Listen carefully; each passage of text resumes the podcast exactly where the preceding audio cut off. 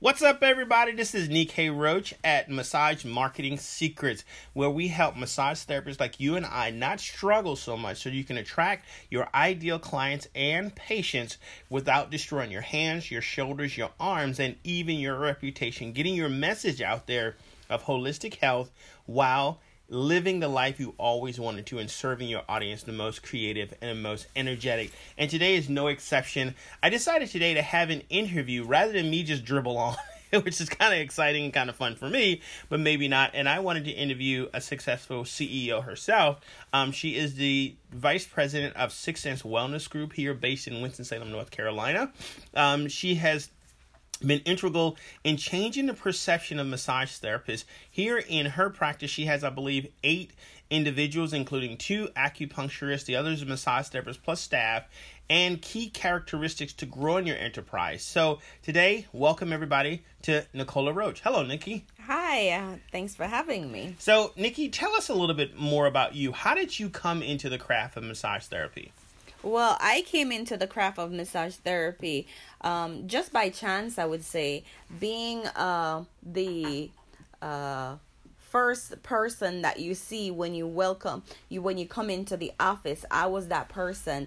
And I saw the need for more massage therapists within our facility. And then I decided, hey, you know what? Maybe I should go to massage school.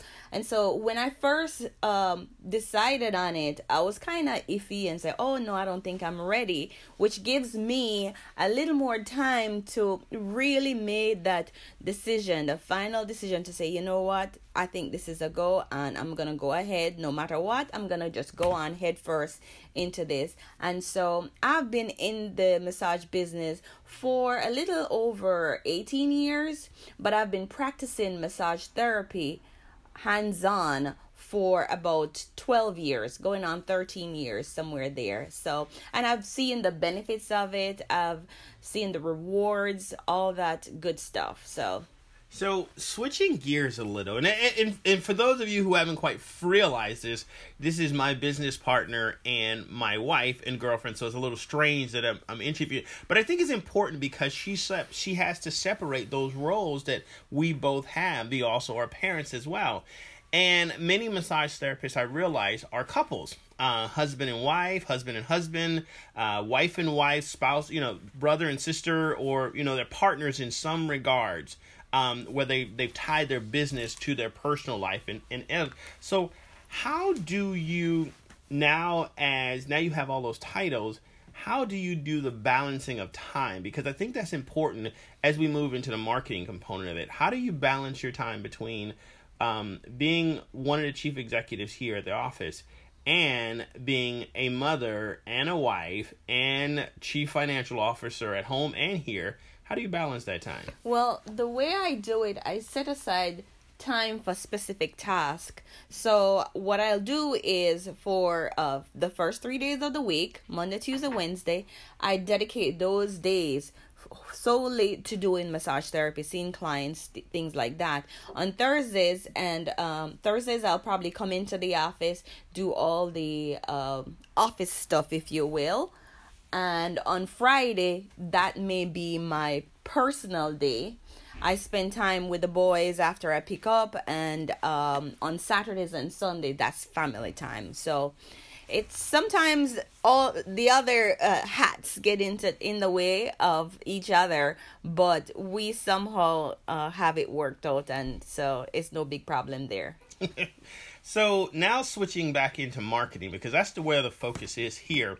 What do you think is, because I'm a little biased because I work in marketing all the time, what do you think has been the most successful marketing strategy for growing your health and wellness center?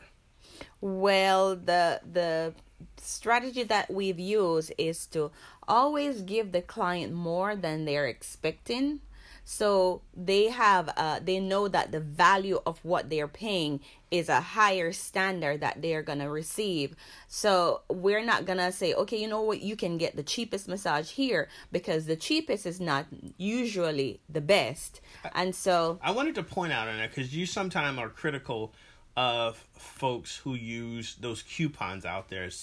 And you've mentioned many, many times that the person who and we're going to leave them nameless, uses Groupon alike. What is your interpretation of Groupon, having experienced both that and not using that?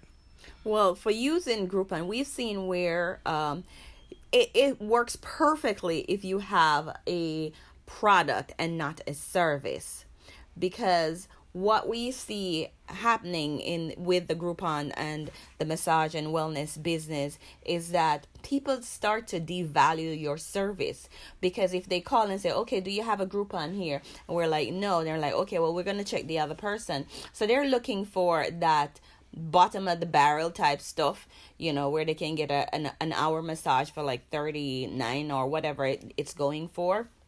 But we've seen that people who come in for Groupons that we did at one time, they never come back, because all they're looking for is a deal. And people who are looking for a deal is not necessarily looking for a value. So they perceive our business as something that they can just, oh, well, you know what? It's only this, so I don't have to worry. It's nothing lost there. But we're putting in our heart and soul into our career, when someone out there is just, you know, taking it lightly. So we rather not do the Groupon. As I said before, it is great if you have a product, but for someone who has a service, and you have to literally be there for each and every one of those clients coming in, it wreaks havoc on your pocket and on your body. Wow. And I think that's important, because Groupon and their little brother or little sister, Living Social, I think Groupon actually acquired Living Social. For those of you who haven't been in long enough, they kind of were competing against each other. When you did start moving more away from the Groupon coupons and everything like that, discounts and everything, how did you see the return, the people coming in? How did they see your service when you stop leading with price? Well, when we stop leading with price, we realize that because someone has to pay for the service and pay full price, they are going to make sure that they are on time. And we, as the practitioner, we're going to make sure that these people are getting what they're paid for. You know, from the moment they walk through that door until the moment they leave. And then after, we try to follow up with them just to make sure that everything went well. We value feedback from everyone. So we're always getting feedback, whether it be positive or not so positive feedback. But we value that. So excellent. And thanks for that, for those comments. I wanted to voice it, because you talked about this earlier, that when you originally got into the massage therapy practice, you came in as an administrator, someone who answered the phones, you know, who booked the appointments. How have you seen those individuals in your practice? How do you see them? Do you see them as valuable, or are they just, you know, folks who you just man the front desk? How do you see those folks? Well, I personally see them as an asset to the company, because they're the first point of contact for each client when they walk through that door. And if we don't treat our staff well, then it's going to show. And so they're not going to treat the clients well, you know, because they'll probably have some kind of a animosity or whatever towards the job. And if you don't like your job and don't like the people that you're working for, it's going to show, and it will show in your pocket. So definitely.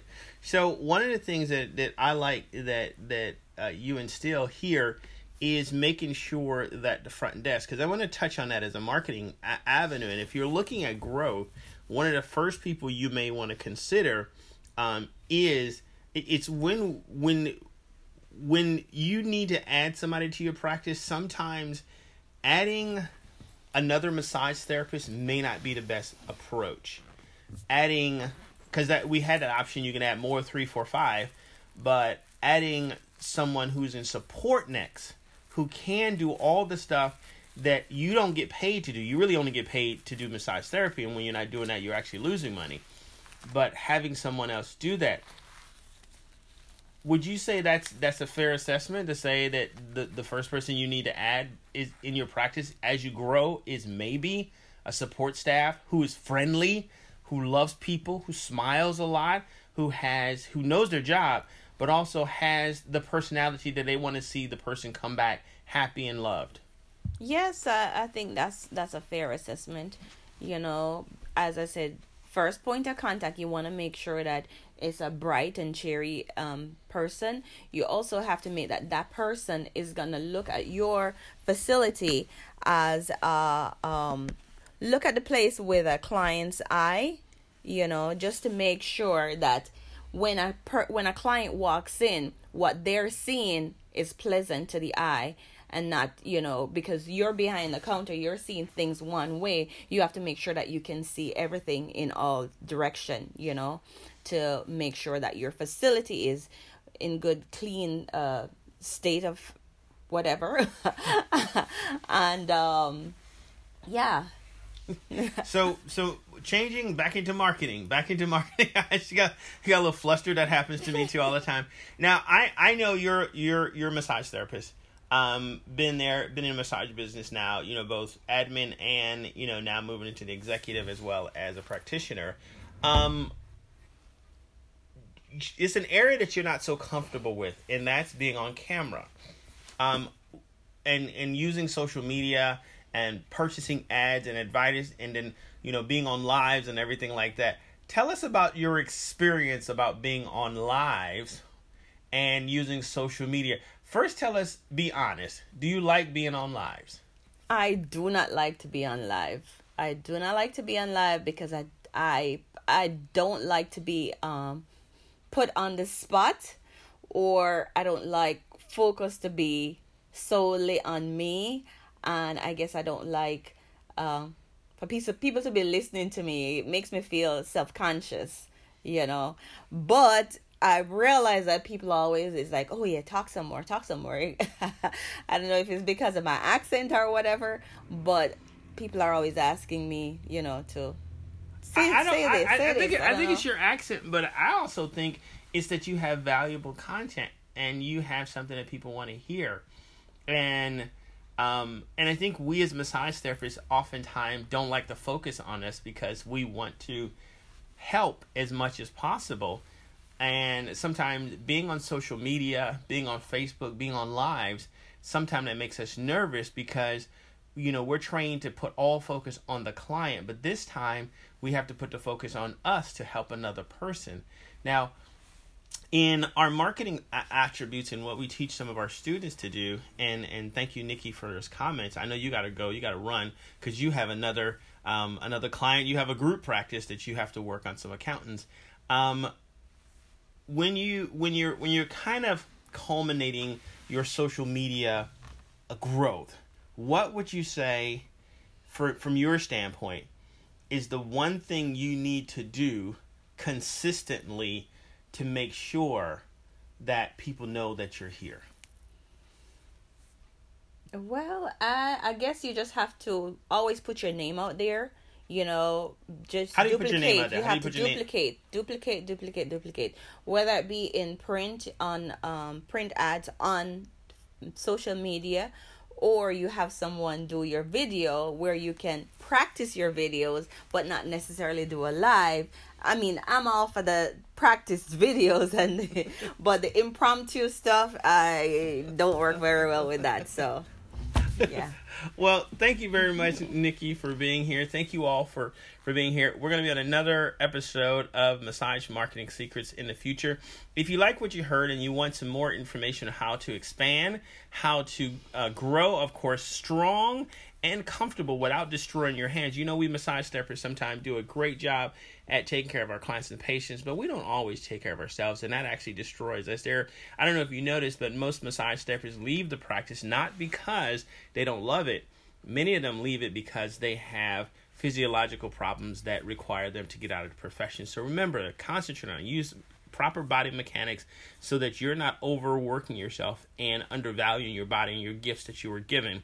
If you want more information, go to nikeroach.com. That's N-I-K-E nikeroach.com, and there I'll give you some more tidbits and some good stuff on how to grow your enterprise marketing effectively online as well as offline, as well as ways to grow your practice so you know who next to add to your organization at a significant growth spurt and who not to add to your practice right now. Talk to you next time. Have an awesome day.